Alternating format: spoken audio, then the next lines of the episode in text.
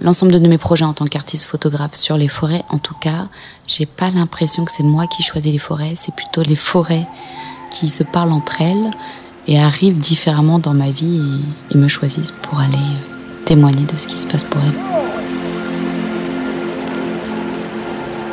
Connaissez-vous la forêt de Białowieża Située à l'est de la Pologne, à cheval sur la Biélorussie, elle est l'une des dernières forêts primaires d'Europe. Elle est un reliquat de la forêt qui recouvrait le continent il y a plus de 10 000 ans. Cette forêt abrite des écosystèmes uniques et notamment les derniers bisons sauvages d'Europe. En 2017, pourtant, suite à l'arrivée d'un insecte mangeur de bois, elle est menacée par un programme de coupe décidé par le gouvernement polonais. Andrea Olga Mantovani est photographe-auteur et reporter, spécialiste de sujets environnementaux. En 2017, elle a passé sept mois en immersion dans la forêt de Białowieża, en compagnie des activistes qui s'y sont installés pour s'opposer aux coupes.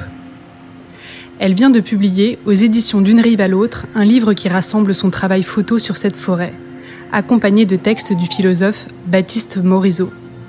Pour elle, la forêt polonaise de Białowieża est une source d'inspiration pour nos forêts, en France et ailleurs en Europe.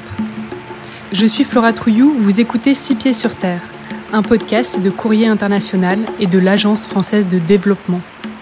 Un podcast qui donne à entendre d'autres voix sur notre planète en ébullition.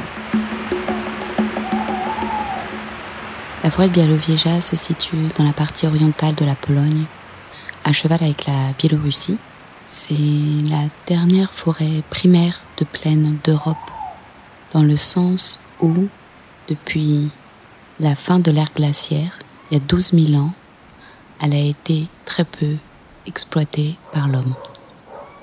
Toutes les autres forêts du continent européen ont été défrichées au Moyen Âge. Une grande partie a été soit recréée par l'homme, soit repoussée naturellement.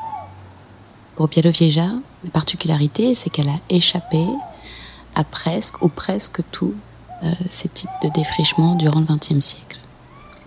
C'est pour ça qu'on a cet aspect unique d'une forêt qui s'exprime avec des arbres de différents âges, différentes espèces, et euh, on va dire alors euh, qui se déploient dans leur plein potentiel écologique avec une continuité historique. la forêt de Białowieża est restée intouchée de la main de l'homme, car elle a été la réserve exclusive de chasse des rois et des tsars. Elle est devenue un parc national il y a seulement 100 ans.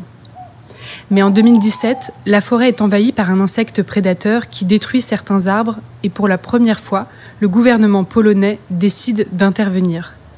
C'est dans ce contexte qu'Andrea Olga Mantovani découvre la forêt. Je suis allée chercher à Białowieża euh, l'actualité par rapport à cette forêt.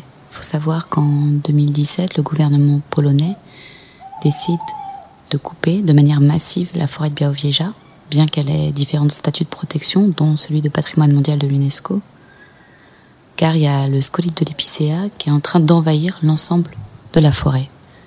Par crainte qu'il envahisse l'ensemble du territoire, le ministère de l'Environnement décide de couper les arbres malades. À ce moment-là, Qu'est-ce qui se passe à Białowieża Les personnes qui sont à l'intérieur, euh, donc qui vivent dans la forêt, les scientifiques, mais pas que, voient des situations où il y a des camions qui rentrent massivement et qui font des coupes rases. Instinctivement, en fait, d'une manière très impulsive, une ZAD se crée. Des gens arrêtent leur vie. Donc, quand je pars sur le terrain en septembre 2017, c'était pour couvrir cette actualité. C'était ça que j'allais chercher. J'arrive sur le terrain, je découvre cette ZAD au milieu de, des champs de Białowieża. Et très vite, euh, je suis bouleversée par la forêt. Je suis bouleversée par les expériences que je venais de vivre. Et je comprends que si je veux que cette actualité dépasse cette temporalité très rapide de la presse, il fallait que j'inscrive mon récit dans une œuvre plus large, plus intime, plus collective, et qui faisait place aussi à l'imaginaire du spectateur quand j'allais la ramener du côté ouest.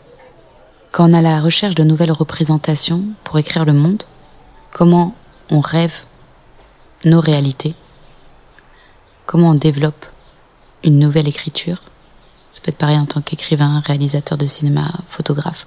Comment on va faire que là, ce sujet d'actualité, on le couvre, mais on puisse encore cinq ans plus tard en parler Il fallait quelque chose d'immortel.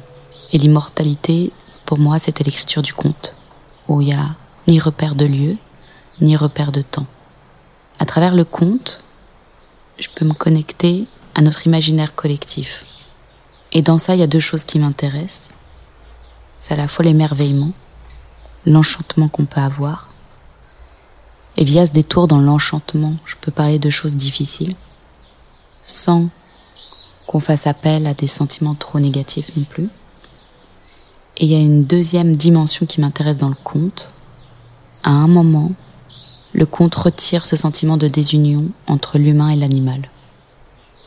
Andrea Olga Mantovani décide de quitter ses habits de reporter et son approche journalistique pour orienter ses recherches vers une lecture plus personnelle de la forêt, qui mélange le réel et l'imaginaire. L'écriture photographique m'est venue assez rapidement, notamment avec la première image d'un activiste menotté qui sort d'un tronc. La première approche est soit de une forme d'errance euh, en forêt toute seule et à un moment donné de trouver quelque chose qui me bouleverse et où, je ressens quelque chose de très fort. Effectivement, je peux pas m'empêcher de faire une photographie. Ensuite, avec les êtres humains, il y a la partie reportage où je vais les suivre, mais je peux photographier. Je vais seulement vivre avec eux pour pouvoir euh, saisir euh, leur intimité, pour pouvoir saisir leur gestuelle, pour pouvoir saisir qui ils sont, de quoi ils se constituent et quel est leur rapport à cet élément. Ensuite, là, je vais utiliser, euh, il se peut, des, des, symboles pour aller euh, augmenter la réalité de ce que je vis, pour l'enchanter, continuer ma sublimation. Il y a cette photographie où il y a une femme qui est pieds nus, de dos, euh, dans une forme de tourbière et avec une robe verte. Et je lui ai demandé, euh, l'après-midi, j'avais été acheter euh, à la friperie euh, du village à 20 km de robe et j'avais, cette robe dans mon sac et je lui ai demandé de la porter. Toute l'action dans, dans le cheminement dans la forêt est réelle, c'est-à-dire qu'on allait vraiment écouter des loups. On était vraiment parti pour ça et c'est ce qu'on faisait tous les soirs et tout d'un coup je sublime mon réel. C'est mon quotidien, tout ce que je vivais en lui apportant un ustensile, un accessoire qui nous connecte à notre univers. Le programme de coupe controversé du gouvernement polonais a relancé un vieux débat. Faut-il intervenir sur la forêt ou la laisser faire? Pour une grande partie de la communauté scientifique, la réponse est claire. Les dégâts causés par l'insecte participent du processus naturel de régénération de la forêt. Il faut donc arrêter les coupes. Il faut savoir que la forêt de Białowieża, lorsqu'il y a eu cette déforestation massive, ce groupe d'activistes qui s'est formé sur place et qui est resté vivre sept mois en ZAD, a euh, eu trois types d'opérations pour euh, la défendre. La première, c'était des blocages pendant la nuit pour éviter que les camions au petit matin rentrent dans la forêt et réalisent des coupes rases. La seconde, c'était des patrouilles. Le troisième type d'action était le recensement des espèces rares. Donc les activistes de Białowieża, grâce à l'ensemble de ces actions de fourmis et à leur engagement, ont présenté leur dossier à la Commission européenne en décembre 2017. En janvier 2018, la Commission européenne demande à la Cour de justice de traiter le cas de la Pologne. La Pologne est jugée coupable d'avoir porté atteinte à la forêt de Białowieża et reconnaît l'importance du travail des activistes pour préserver donc cet équilibre biologique dont on parle.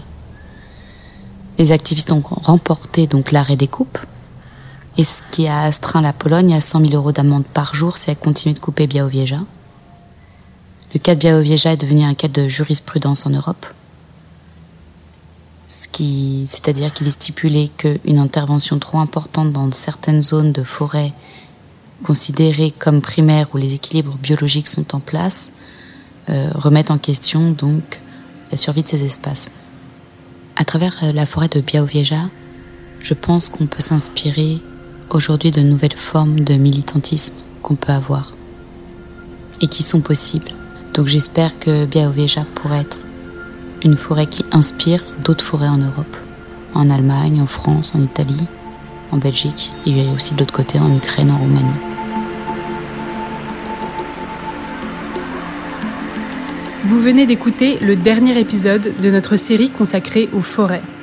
Six pieds sur terre est un podcast coproduit par Courrier International et par l'Agence française de développement.